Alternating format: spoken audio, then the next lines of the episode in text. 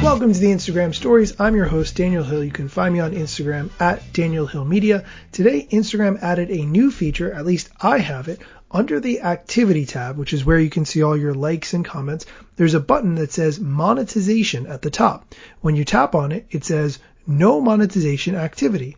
You'll find updates about your monetization activity here.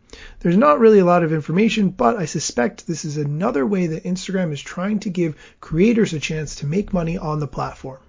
In other news, Instagram is currently testing removing a feature.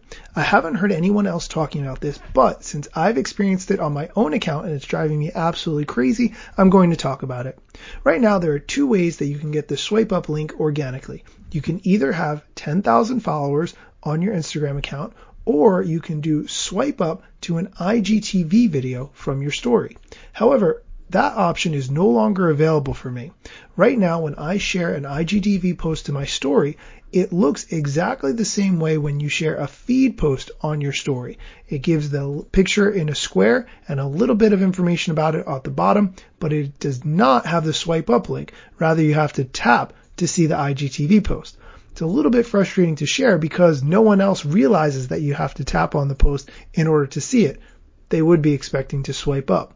Again, I haven't heard anybody else talking about this, but if you have had the IGTV swipe up feature taken away, please send me a direct message at Daniel Hill Media. I would love to know if it's not just me and I'm going crazy.